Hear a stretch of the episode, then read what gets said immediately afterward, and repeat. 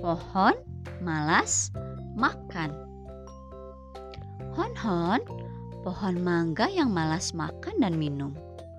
Ketika Patani akan menyiramnya, Hon-hon berseru, "Hmm, aku jangan disiram.